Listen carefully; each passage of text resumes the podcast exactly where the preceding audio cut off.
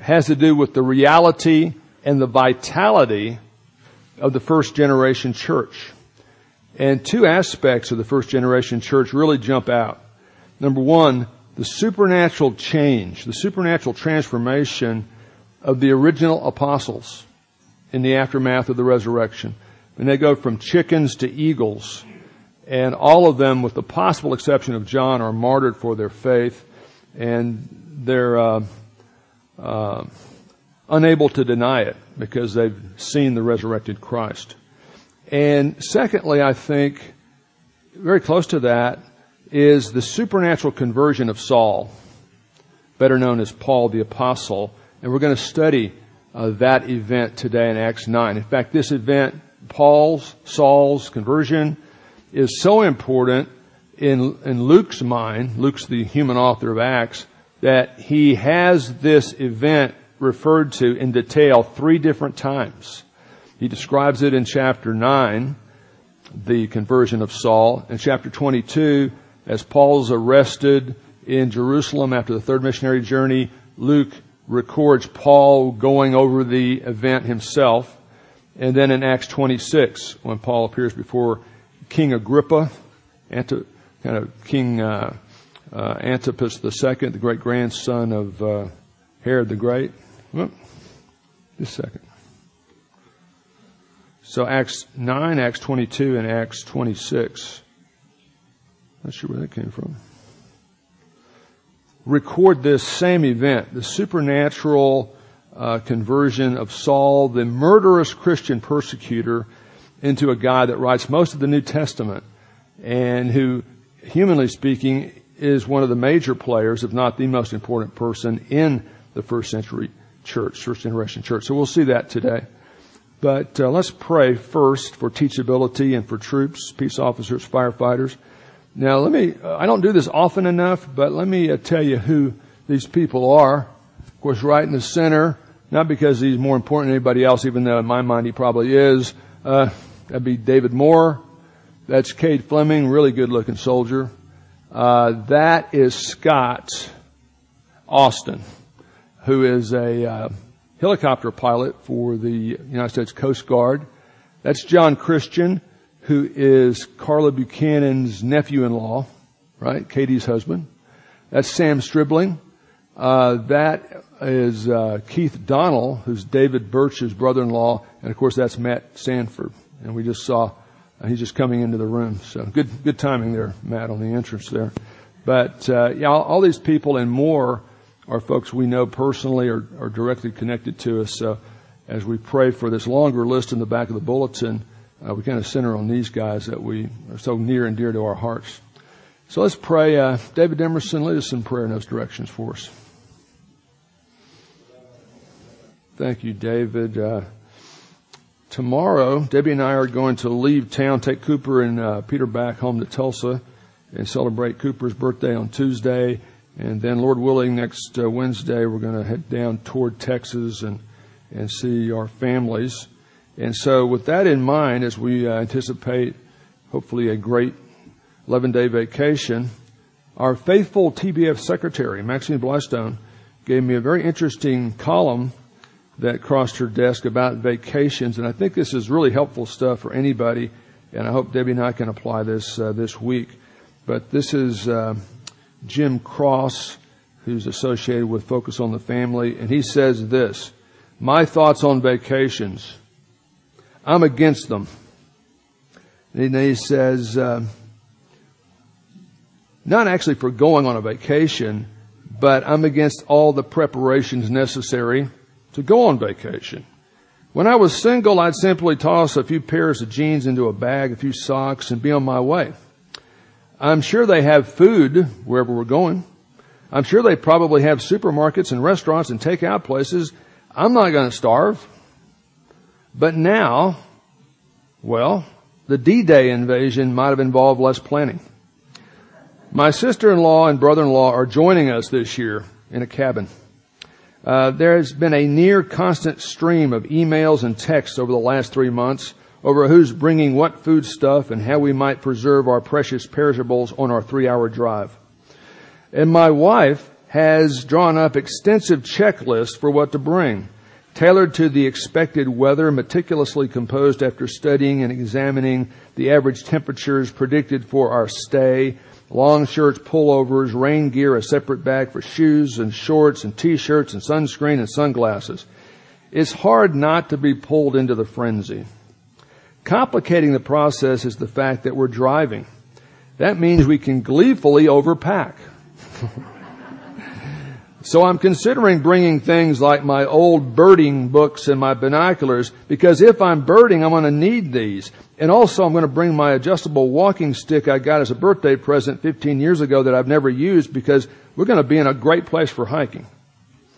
Now here's the truth of the matter. It is so easy to get caught up in the furor, I can't say that word very well under pressure, of taking and packing and planning and organizing, that the real reason one goes on vacation to rest and relax and recharge is all but obliterated by the frazzled activity beforehand.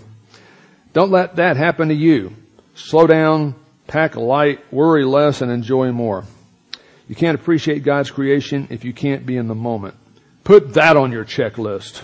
So that's what that is. Okay, we come to chapter 9 of the book of Acts, and we're trying to remember the essential content of each chapter as we go through. So when we get through the entire book, 28 chapters, Mel will be able to think through the whole book of Acts. And we're using the statement, Jesus is alive as head of his bride, as a memory aid to help Angie and Brad and Kylene remember this stuff.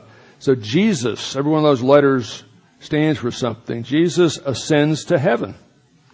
Death on the cross as a substitutionary atoning sacrifice. Everything that could keep me out of heaven and Bobby Dudley out of heaven and Wanda Skinner out of heaven, Jesus Christ died and paid for on the cross, paying our moral debt. 3 days later, he was resurrected supernaturally, literally, bodily. Can't reproduce that in a laboratory for you, Richard Dawkins. Sorry. It was a miracle. But his resurrection validates the saving power of his death, doesn't it? Because think about it, Shannon, a dead Savior can't get you from Oklahoma to heaven or from Oregon to heaven. He can't do it. So the death of Christ, the resurrection of Christ 3 days later, 40 days later, the ascension. And that's what happens in Acts chapter 1. Jesus ascends to heaven. In chapter 2, 10 days after the ascension, we have the establishment of the New Testament church, the baptism of the Holy Spirit, and the events of Pentecost 33 AD in Jerusalem. Chapter 3, we see the salvation of a lame beggar as Peter and John interact with a guy who's been begging in front of the gate beautiful at the temple for decades.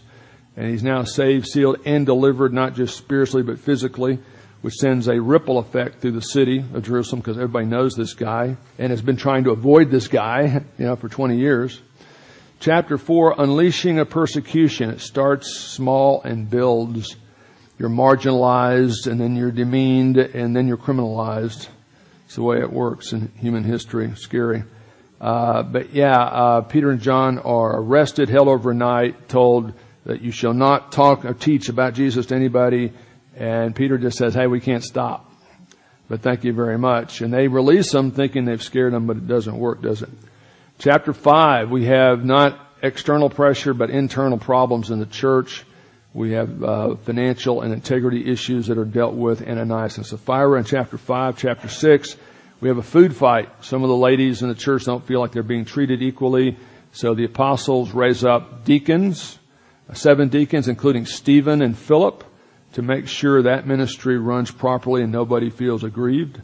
Chapter 7, Stephen, talking about persecution, Radina, is stoned to death now in the city from Peter and John being arrested, the apostles being arrested for a short period. Now we've got execution, lynching, basically, in the streets of Jerusalem, just outside. Now, come to chapter 8, abroad with Philip. The last two weeks in our study, we've seen Philip the evangelist taking the gospel to Samaria. No self-respecting religious Jew would get anywhere near Samaria because there were spiritual cooties up there. So you got to avoid those people in that place. God doesn't see it that way. And then last week we saw in Gaza an Ethiopian eunuch on the road from Jerusalem back home is interacting with Scripture. Philip helps him see Isaiah 53 in the Old Testament was all about Jesus. And so the Ethiopian believes. It's interesting, Jan. Last week we saw a guy on a road going away from Jerusalem. This week we're going to see another guy on a road going away from Jerusalem. They're going in different directions. The Ethiopian's going south. Saul's going north. But interesting things can happen on the road, which is a good thing to know when you leave on your vacation. Okay? Just telling you. And then chapter 9, we see that life, Jesus is alive, A-L-I-V-E, comes to Saul, better known as Paul. Our passage breaks down like this. Verses 1 and 2 are the setting. Saul travels to Damascus to arrest Christians. Then we see the sensation, the actual conversion, very supernatural, very unique. Verses 3 through 9. Saul hears and sees Christ just outside the city of Damascus. And then in verses 10 through 31, we see the sequel. What do you call it, a sequel? Nobody knows what sequel means because it starts with an S. And when you have a setting and a sensation, you've got to have something else that starts with an S. That's why. But you can call it the aftermath or the status quo, what happens afterward, after his conversion. Saul's going to see two basic reactions, pro and con, about him and his new faith in Damascus. And the same thing's going to repeat itself in the city of Jerusalem. So let's look at verses 1 and 2. Look at verse 1. I'm reading from New American Standard Bible. Now Saul, still breathing threats and murder against the disciples of the Lord, went to the high priest and did some paperwork. Hold your place there. Go back to chapter 7. The first time we heard about Saul was back in connection with the stoning of Stephen. Chapter 7, verse 58. Is the first reference to Saul in the book of Acts, in the Bible. This particular Saul, of course.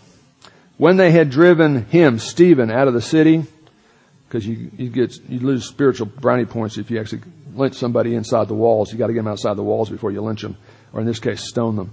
When they had driven Stephen out of the city, all the religious people, prompted by the leaders, they began stoning him to death, and the witnesses laid aside their robes at the feet of a young man named Saul. So Saul is accessory to this crime. Drop down to verse 1 of chapter 8, just a couple verses below that. Saul, just so you'll know, was in hearty agreement with putting Stephen to death in this particularly gruesome way. And on that very day, the day Stephen was stoned, we have instigation of a concerted, widening persecution against the church. On that day, a great persecution began against the church in Jerusalem, and they were all scattered throughout the regions of Judea, Samaria, except the apostles. Drop down to verse 4. But Saul, as part of this ongoing, wider-ranging persecution, began ravaging the church, entering house after house and dragging off men and women. He would put them in prison. So go back to chapter 9. It's that Saul we're talking about. Now Saul, the guy we just read about, still breathing threats and murder. Killing Christians and arresting Christians was his job, and he was good at it. And he enjoyed doing it. Against the disciples of the Lord. Went to the high priest and asked for letters from him. Caiaphas is the guy's name. He's the same guy who presided over the death of the Lord Jesus. Asked for letters from Caiaphas, the high priest, to the synagogues at Damascus. Damascus is like 150 miles north of Jerusalem, which is interesting, isn't it? That he feels like he's got to go up there to find them. So that if he found any individuals belonging to the way, one of the first titles for our faith, or for Christianity, was called the way. Why would you call Christianity the way before it gets more organized? I am the way, the truth, and the life. Right? We believe in the one who is the way, not a way, but the way. Both men and women, he might bring them bound to Jerusalem. Some of the commentators point out that probably what's happening here is some of the folks that were special targets to be arrested in Jerusalem probably were pretty powerful, well-known, had some clout, had some money, had the wherewithal to get as far away as Damascus. And so Paul wants to get those former residents of Jerusalem who believed in Christ back here to use that as an example. And in fact, the Roman government that occupied the whole region allowed the local religious leaders, in this case the Jewish high priest and Sanhedrin, religious authority over all their people in religious issues. So this is exactly the way it would have worked. And in fact, Paul is getting letters of extradition so he can go up to Damascus, find former citizens of Jerusalem that all these people already know in Jerusalem who've tried to get away from the persecution and drag them back so he can use them as an example. This is what's going to happen to you if you dare to believe in this this imposter. They thought Jesus was an imposter, not really a savior at all. Now the principle is, and sometimes we forget this, as the new atheism, as it's called, gets more and more positive press, we tend to think those guys are our enemies, and they've decided to be our enemies. But also, is it possible for self-righteous religious zealots to do horrific things? You've heard of 9/11, right? We all have. The principle is self-righteous religious zealots see Christians as a mortal threat. Always has been, always will be. Here we have an example of that. Paul is doing, he thinks he's pleasing God. He really is convinced he's doing the right thing. But he's, in fact, opposing the move of God. Today, Al-Qaeda, Hezbollah, ISIS, the Islamic State in Iraq and Syria, Hamas, those kind of groups, think they're doing the right thing. And so some of the new atheists will say, what happens if you get too religious? If you get too religious, you kill people. And I always say, how many Methodist suicide bombers have you had to deal with recently? I mean, they're just not out there, right?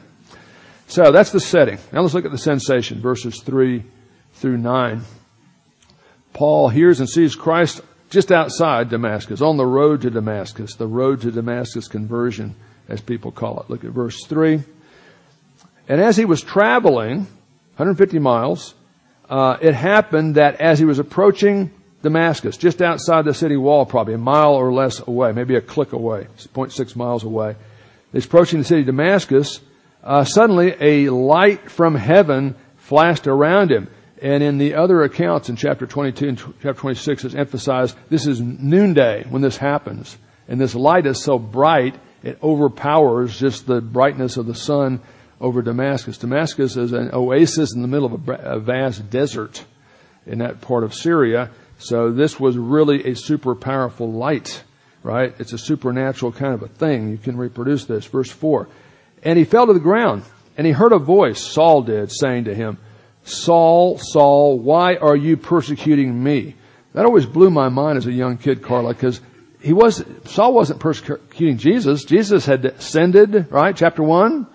He's sitting just like Psalm 2 and Psalm 110 said he would, just right at the vantage point of seeing his plan of history being worked out, anticipating what we would call the end times.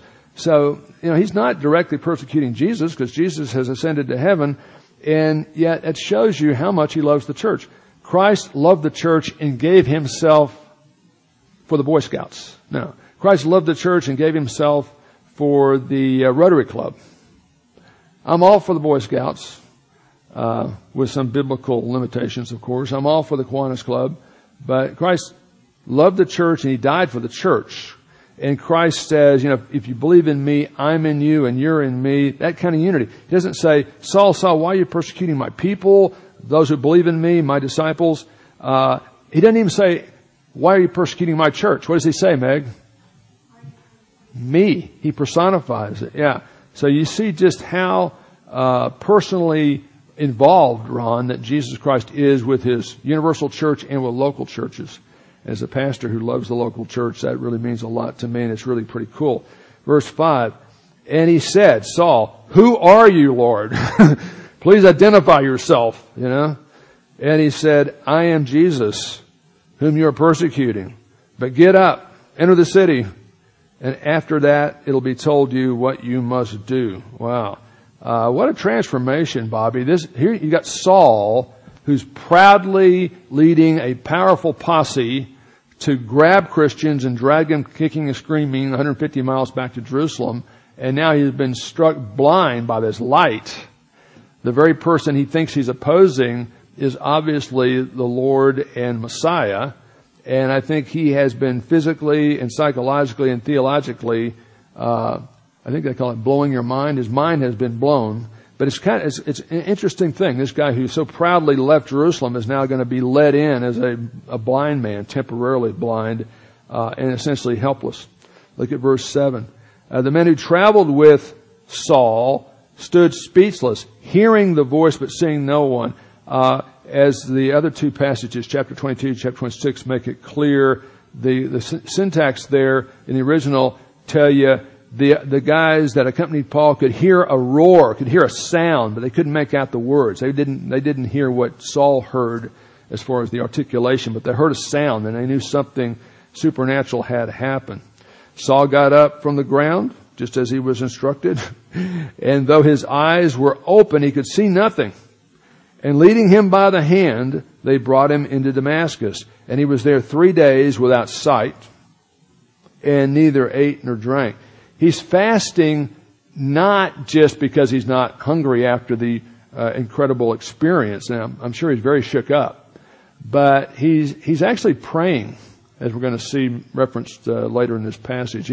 He's got to rethink everything he thought he believed real quick. When you get Jesus crucified and risen in your equation, human religion won't work anymore. You're going to have to embrace the person and work of the Lord Jesus Christ.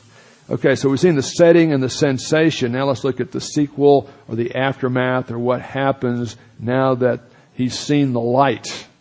And road to Damascus experience of seeing the light. Those kind of metaphors that are still used and nobody knows what they mean come back to this passage.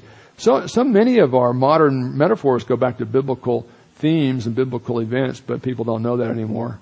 If you read Lincoln, even Jefferson, I mean, these people are quoting all of these things, talking about the Exodus. When you go to Washington Monument and read chiseled into marble, some of these presidents had stuff that's unconstitutional by today's standards. It's interesting. They're eventually going to have to wipe clean. And Jefferson probably, no doubt, was not a born-again believer. He was a deist. And he's saying all kinds of crazy things that we would rejoice in because they're true about God. And they're chiseled into the side of his monument. But I guess the Supreme Court doesn't know that. Maybe probably haven't had time to visit. Let's look at the sequel, the aftermath, the new status quo. We're going to see two different reactions, both in Damascus and in Jerusalem, toward Saul and his new faith. Some are going to be offended, and they're going to attack Saul and his faith. Some are going to be very open and attracted and affirm Saul's faith. Let's start with the second group first. Although with some initial caution, what has Saul's reputation been? He's kind of the tip of the spear of the effort to eliminate Christianity in its incipient birth form, right? And he's gladly had people killed, and he's on his way to kill some of the big shots who got away from Jerusalem to get to Damascus. And now he's saying he's a believer, and it's easy for them to assume that he's just pretending so he can get all our cell phone numbers, you know, and they can all pick us up later kind of thing. So you can understand what's going on here. Verse 10, now there was a disciple of Jesus at Damascus named Ananias. We saw a different Ananias in chapter 5.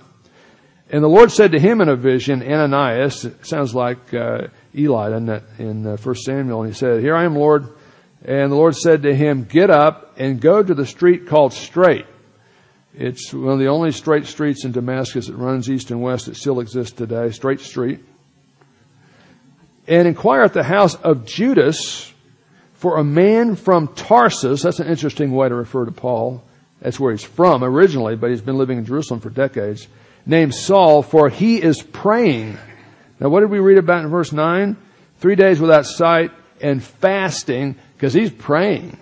And he can't read Isaiah 53, but he's rethinking Isaiah 53. He can't read Psalm 22, but he's rethinking Psalm 22. He can't read Exodus 12, but he's thinking about Exodus 12. He can't read Leviticus 16, Day of Atonement, but he's thinking about the Day of Atonement and Jesus. And he's deeply reflecting on what's real and what's worth dying for. So he's praying. You're going to find him. Verse 12. This is pretty cool. And he's seen a vision. And in the vision, he saw a man named Ananias, that's you, come in, lay his hands on him so that he might regain his sight. So he should be looking for you. No pun intended. Saul was looking for Ananias. I just came up with that on the fly, but no extra credit for that. But Ananias answered, now watch this, part of the neat secondhand affirmation of the reliability of your Bible, okay, is the fact, look what happens here. If you're writing this 20 years after the fact, you're going to make all the Christians look like pillars of perfection. You're not going to want to have Ananias getting this amazing vision. This is the one time he has a vision from God. And his first thing is, Lord, you know, that's a nice plan, but we got to go to plan B, because I've heard about this guy. You probably don't know who this guy is, Lord, but I've heard from a lot of different people. I mean, not just, you know, one source that thought, a lot of people, that how much harm he did to your saints. You don't want to do this, Lord, and if you want to do it, get somebody else to do it for you. At Jerusalem, and he has authority from the priests. He's got papers of extradition to get all the big shots that got away to bring them back to Jerusalem. And he's going to bind everybody who calls on your name. This is suicide. It's a suicide mission. I don't want to do this. This is what actually happened. And so Luke writes it down. I mean, scripture records not just the, home runs, but also the strikeouts of its characters, right? So he's trying to talk God out of it. In verse 15, but the Lord said to him, go. One word, go. Just keep going. Only question you ask is, how high, son? For he is a chosen instrument of mine to bear my name before the Gentiles in a special way, and kings, King Agrippa, and the Caesar he's probably thinking about. King Agrippa you'll see in 26:2 in Acts, and kings and the sons of Israel. He doesn't renounce his Judaism. He embraces Jesus as the first generation of messianic Jewish believers, the heart and foundation of the church, Jesus being the cornerstone. For I will show him how much he must suffer for my sake. You know, I always talk about, people like to claim Bible promises, Tom, but some of them they don't like to claim, or like Psalm 73, my heart and my flesh will fail. Nobody claims that one. Jesus says, in the world you will have tribulation. Nobody likes to claim that one. All who try to live godly in Christ Jesus will face persecution. Nobody claims that promise very much, but that's what happened. Real quick, go to Acts chapter 26. Acts 9, Acts 22, Acts 26 are the three places where the sensation, Paul's sensational, supernatural, very unique conversion are talked about. And let's look at chapter 26 and kind of see the rest of the story, more about his background and what's going to happen with Saul, which is a slightly fuller account in some aspects. Chapter 26 of the same book, book of Acts. Agrippa, King Agrippa, a regional king, and that fulfills you'll speak before kings, said to Paul, you're permitted to speak for yourself, to defend yourself. Then Paul stretched out his hand and proceeded to make his legal defense. In regard to all the things of which I'm accused by the Jews, the Jewish leadership, I consider myself fortunate, King Agrippa, that I'm about to make my defense before you. You know the stuff, you know the background, I think you're objective. I'm glad to be able to present my case before you. Because you are an expert in all customs and questions among the Jews, therefore I beg you, listen to me patiently. Like a good preacher, he's going to go a little longer than people want to listen to, so you got to be patient. Well, that's preachers, okay? I'm just trying to be biblical. Just trying to keep it real for you. So then, all Jews know my manner of life from my youth up. He's public enemy number one on the first century Pharisaical Jewish enemies list, right? All Jews know about my background, which from the beginning was spent among my own nation and at Jerusalem, since they have known about me for a long time, if they are willing to testify that I lived as a Pharisee according to the strictest sect of our religion, that's what they're going to tell you. And now I'm standing trial for the hope of the promise made by God to our fathers. Now, who are our founding fathers? Who are a couple of our founding fathers as Americans? George Washington, Thomas Jefferson, Benjamin Franklin, James Madison, Alexander Hamilton, who's about to go away from the $10 bill, supposedly. We'll see. Yeah. So who are the fathers to the Jewish faith? Yeah. Abraham, Isaac, Jacob. Abraham, Genesis 15. Abraham believed God and the promises about a Savior, and that faith was reckoned as righteousness. People were saved in the Old Testament by grace through faith in a promised Savior. On this side of the cross, we're saved by grace through faith in a provided Savior. Verse 7, the promise to which our 12 tribes hope to attain as they earnestly serve God night and day. And for this hope, everything the Old Testament's all about, the person and work of the Messiah, I'm being accused by the Jews. Why is it considered incredible among you people if God does raise the dead? He's just rhetorically asking that. So then, I thought to myself that I had to do many things hostile to the name of Jesus of Nazareth. Okay? Henry, watch this. Saul's saying, look, I thought I was doing the right thing. I was a zealous religious person. I thought by killing Christians and putting down the name of Jesus of Nazareth, I'm doing God a favor. He's lucky I'm on his side. And this is just what I did. Many things hostile to the name of Jesus. I did in Jerusalem. Not only did I lock up many of the saints in prisons, having received authority from the chief priests, but also when they were being put to death, I cast my vote against them. And as I punished them often in all the synagogues, I tried to force them to blaspheme. Now, Paul's going to say something very radical about himself in a few minutes at the end of this message. Keep in mind these sins he's doing, these murderous, horrific, violent, sadistic kind of things. He's killing men and women. He's trying to force them to blaspheme, recant their faith, and being furiously enraged at them. I kept pursuing them even to foreign cities. While so engaged as I was journeying to Damascus, with the authority and commission of the chief priests, at midday, O king, I saw on the way a light from heaven brighter than the sun. How can it get brighter than the Oklahoma or the Syrian sun at noonday? It's got to be a supernatural light source. Shining all around me and those who were journeying with me. And when we had all fallen to the ground, I heard a voice saying to me in the Hebrew dialect, Saul, Saul, why are you persecuting me? A fuller account here. It's hard for you to kick against the goads. I'm not going to let you get away, boy. And I said, who are you, Lord? And the Lord said, I am Jesus who you're persecuting.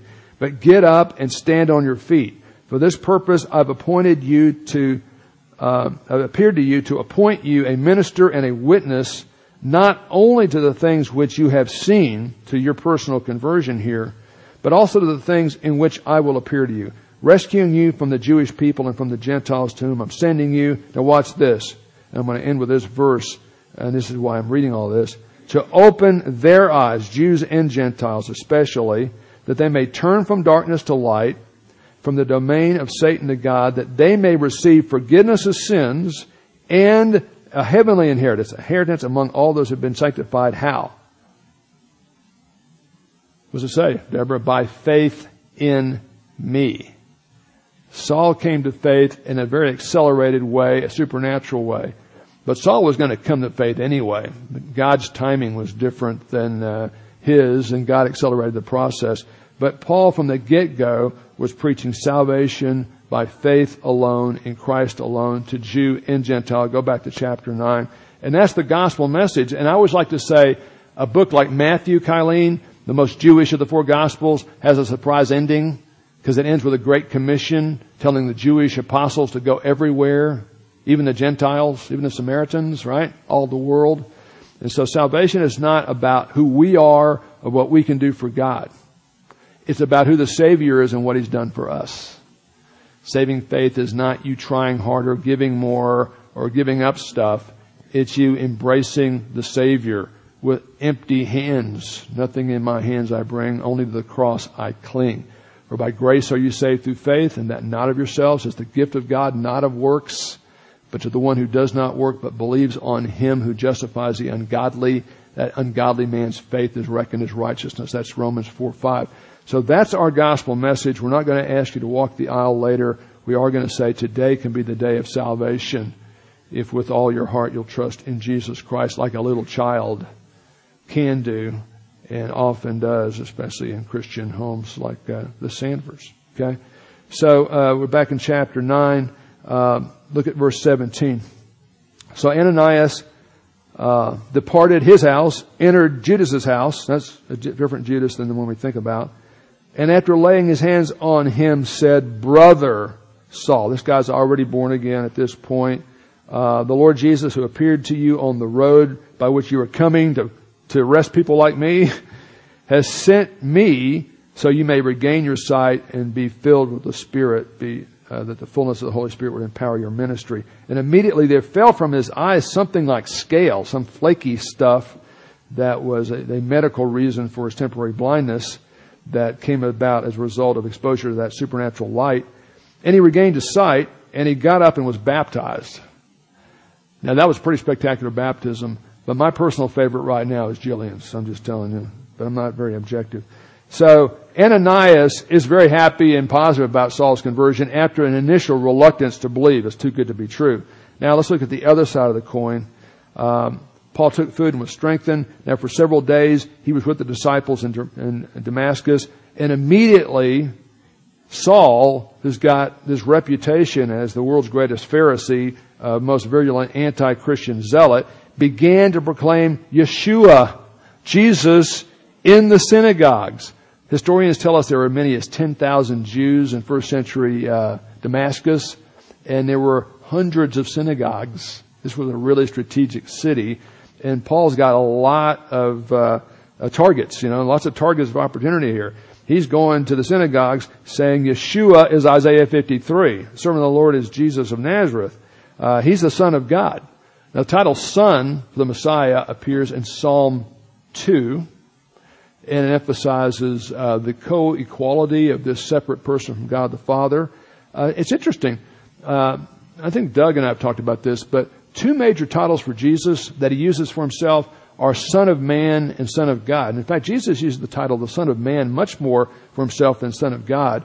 Son of Man goes back to Daniel 7:13 and 14, where we see God's agent of bringing in the end times and ending history on God's terms is a person, a glorious person in heaven called the Son of Man. You look at that and compare it with other data like Psalm 110, and you realize the Son of Man gets to that place in heaven to be the leader of the end times only after suffering, resurrection, and ascension. Son of God. So Son of Man was a title for the Messiah, emphasizing his glorified humanity. Son of God was a title for the Messiah, the Jewish Savior, emphasizing his full deity. And here Paul is proclaiming Jesus in the synagogues, obviously using the Old Testament scriptures, and saying he's the Son of God. He's the one Psalm 2 is talking about. He's the one Daniel 7 is talking about. All those hearing him in the synagogues were amazed. They're saying, we can't believe this guy is pro-Christian. He was the most violent anti-Christian we knew of. This would have been like Osama bin Laden showing up at First Baptist Church Dallas, or better, Tanglewood Bible Fellowship. It didn't happen, and he's dead, and he's where he needs to be right now, in my opinion, but we'll see. But I don't think he had a deathbed conversion when the Rangers hit, or the SEAL team. Rangers, I'm sorry. It was the SEALs. The Navy needs all the stuff they can get. Let's just keep going on the passage. I would try to stay on message. It might help, But yeah, they just couldn't believe that this guy is like Osama bin Laden going to First Baptist Church and saying, I'm a Christian now, and you guys need to realize that. Or going, I guess, into a mosque, really, wouldn't it be, and saying that kind of thing. I probably ought to use analogies that actually make sense, would probably help too. But all those who were hearing him continued to be amazed and saying, is this not he who in Jerusalem destroyed those who called on this name, Jesus? Now he's saying he's the Son of God. He's Psalm 2. He's Messiah. And he had come here for the purpose of bringing them bound before the chief priest. But Saul kept increasing in strength, physically and spiritually, I'm sure, and confounding the Jews who lived at Damascus by proving. How's he proving, Bobby, that Jesus is the Christ? What's he using? Old Testament, right? What we call the Old Testament, right? Now watch this. So much so they got to put him out of business, Shannon. When many days had elapsed, the Jews plotted, the Jewish leaders in Damascus, the synagogue guys got together and said, we got to get rid of this guy. He's too much bad publicity. But their plot to kill him became known to Saul. You can't keep a secret in Damascus. You can't keep a secret in Duncan. Now, maybe you can keep secrets in Walters, but forget about it in Duncan. There are no secrets here. They were also watching the gates day and night, the only way in and out, so they might put him to death. But his disciples took him by night and let Paul down through an opening in the wall, lowering him in a large basket. And I can remember Sunday school pictures and learning all that, and I never thought about, isn't that weird? I mean, Jesus kind of stops time and space to reveal himself to this guy, and then, rather than some kind of supernatural angelic appearance to blow away the enemies or to take Paul, and transport him from Damascus to Jerusalem. And what happened last week after Philip interacted with the Ethiopian eunuch? What happened? He kind of gets supernaturally moved across, 80 miles to move up the coast, right? I mean, why didn't God do that then? Miracles are unique by definition. If they happen all the time, we come up with scientific laws to describe them, even though How does gravity work? Nobody knows, but it's really a miracle. But we can describe 9.8 meters per second, and everybody likes that. So it's interesting that Paul had to just use common sense and execute a tactical withdrawal.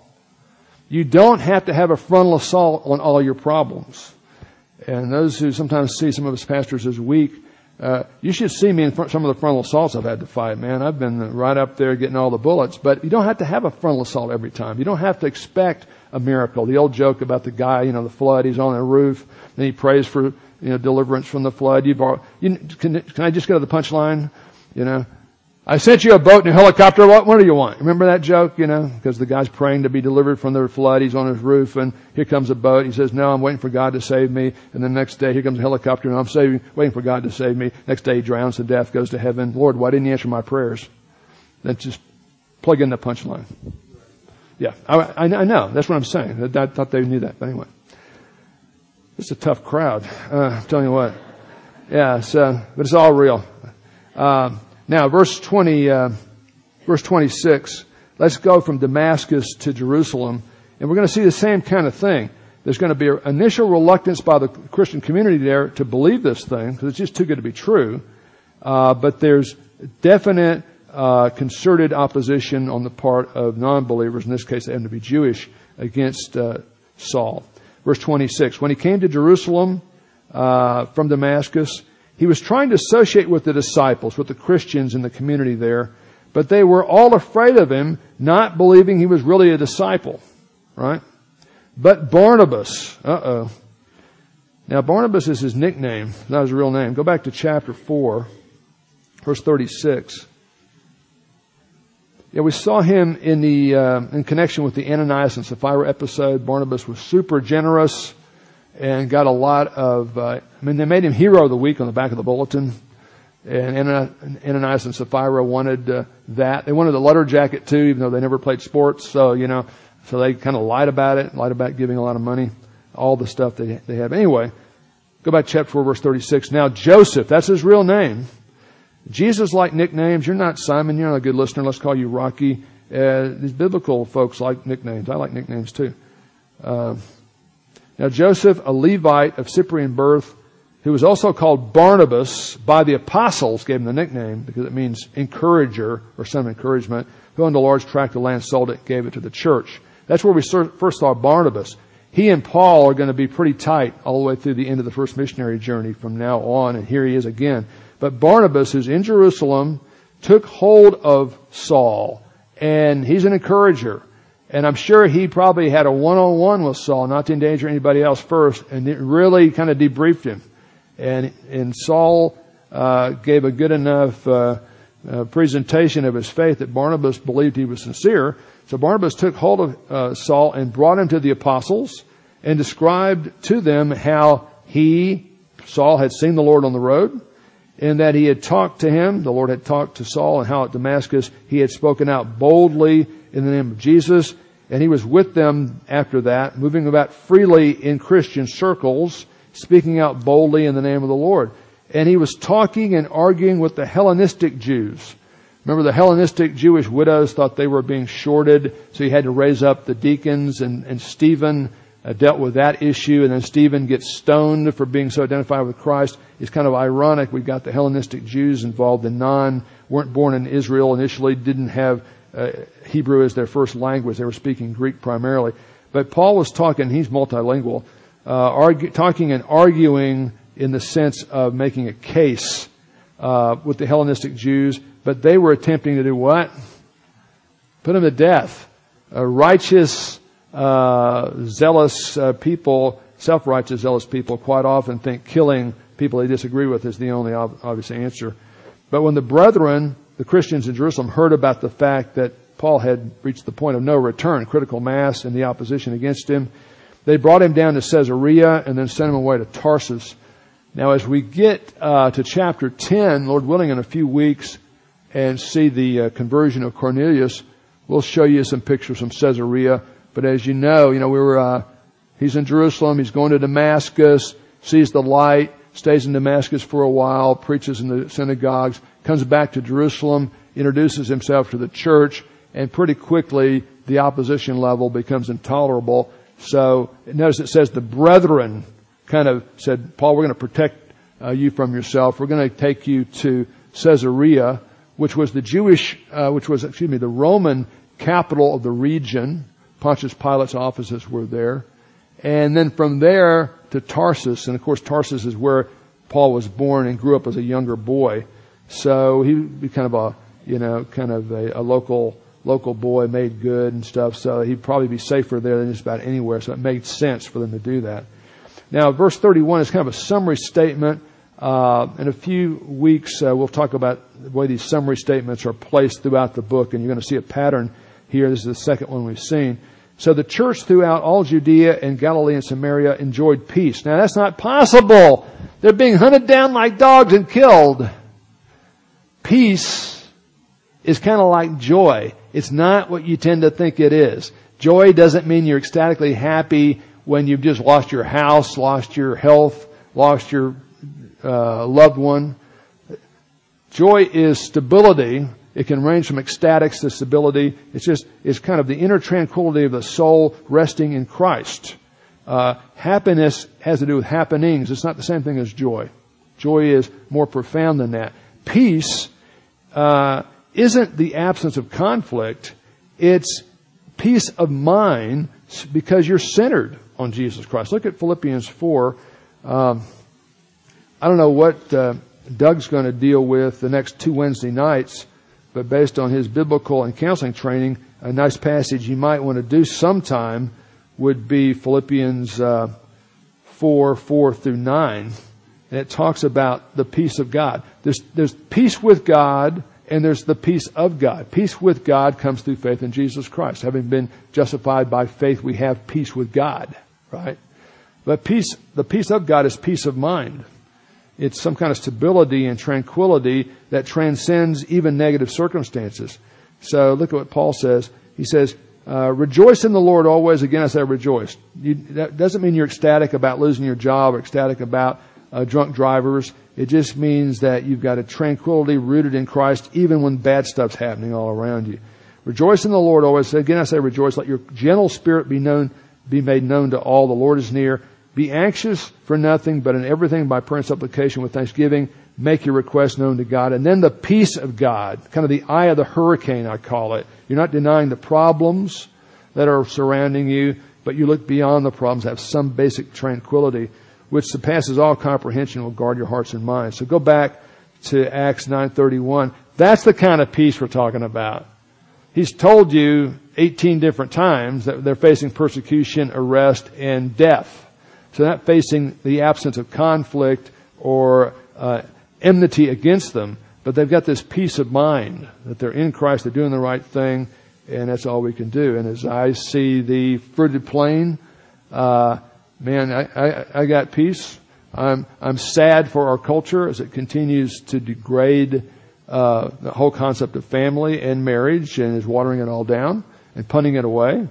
And but you know what? The darker the background, the brighter the light shines, right? So I'm also sad that for the last 40 years the heterosexual community has demeaned marriage because of unjustified divorces and all kinds of couplings before, during, and after marriage that belittle marriage. So we've kind of brought this on to ourselves. We've brought the whole culture to look at marriage at a much lower level than it ever had before, and then you get all these other things that spin off, and that's what happens. So, but again, that doesn't affect your commitment to your family or spouse, does it? And the more you live that out in a consistent biblical way, the more you're going to stand out. We'll be targets in some ways, but also God will use that to be a witness and a light for people who aren't going to come to a church and listen to a preacher talk to them for 50 minutes. All right? Maybe after they get saved they will, but not before that. Okay? Boom. So let's close here. We're looking at Saul and his conversion. And we saw that he said he was happy to see people killed and he was zealous about killing all these people. And I want you to look at a verse before we close. Look at 1 Timothy chapter 1. And we are almost done really this time. I'm going to try to keep my word on that. Do my best. But look and see what Paul says about himself just at an experiential level based on who he was and what he did as a self-righteous religious zealot before he came to faith. 1 Timothy 1:15, it's a trustworthy statement deserving full acceptance that Christ Jesus came into the world to save sinners, among whom I am, not I was or used to be or could have been, I am foremost of all. King James says, I'm the chief of sinners. Yet for this reason I found mercy, so that in me, as the foremost of self-righteous religious zealots can actually get saved through faith in Christ, Jesus Christ might demonstrate His perfect patience as an example for those who would believe in Him for eternal life. So I would just say, you know, when you think of somebody who's bad, you think of maybe murderers and rapists and child molesters, and I would immediately think in those categories myself. But Paul's saying he's the worst sinner he knew because he directly opposed Jesus Christ and those who loved him and believed in him. And I think one thing we learned from the conversion of Saul and the way God totally rehabilitated him and built the church much on greatly on what he did in so many different ways, especially 13 out of 27 New Testament books written by Paul, right? That nobody's so bad they are beyond the grace of God. And of course, the flip side of that is nobody can get right with God by religious, zealous works or that kind of thing. So I would just say somebody in your sphere of influence is somebody you love. It might be a relative, a friend, a neighbor, and you desperately would love to see them come to faith in Jesus Christ, and they haven't. And they might not be like Saul in their self-righteous sin. They may be very immoral or something else. Or really good people just don't think they need anything outside of themselves. Whatever it is. Never stop praying for people like that. We'll see in heaven after we debrief people for billions of years. We'll probably see about 5 or 10 or 50 people that in the Christian community were praying for their public enemy number one, and those were used by God in part, you know, to pull off this conversion that we read about in chapter 9. So never stop praying for those that you love and care for, even if they haven't come to faith. That you know of yet. And also I would say, I think to the extent that people want to be religious in America, they think Christians are saying, if you're good enough, if you're good like Julie Demerson and Maxine Blystone and Jack Smith, and you're nice people and you try hard, and they're nice people and they try hard, I'm sure they're going to earn their way into heaven. But you don't know me, Brad. You know, I've done a lot of bad things. A lot of people still think in American culture, to the extent they want to be religious, that good people go to heaven and bad people go to hell.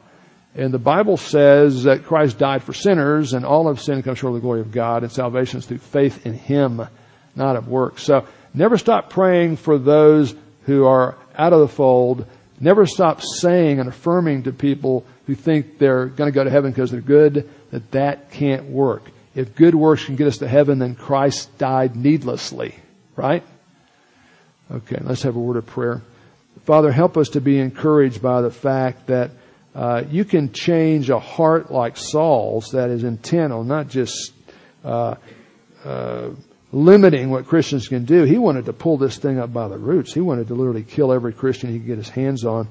And then you make him a paragon of Christian virtue and service, even though he never gets over the fact that you loved him enough to supernaturally accelerate that process and bring him to yourself.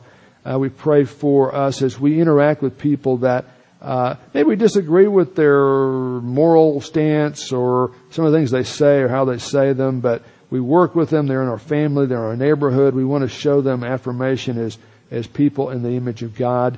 Help us to never stop praying, or help us never to give up on anyone, because every salvation is an amazing Class A miracle.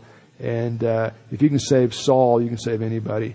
Also help us to never give people the impression that we think we're good with you and okay for heaven because we go to church or because we're nice and we're moral and we try hard and we're clean and thrifty and obedient and reverent.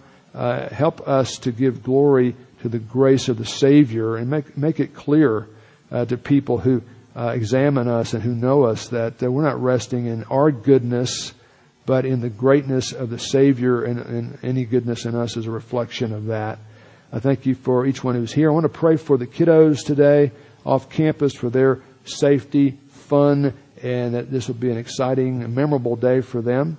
And I thank you for each one who's here, and pray that we would be excited about what you've got to teach us from the book of Acts. In Jesus' name we pray. Amen.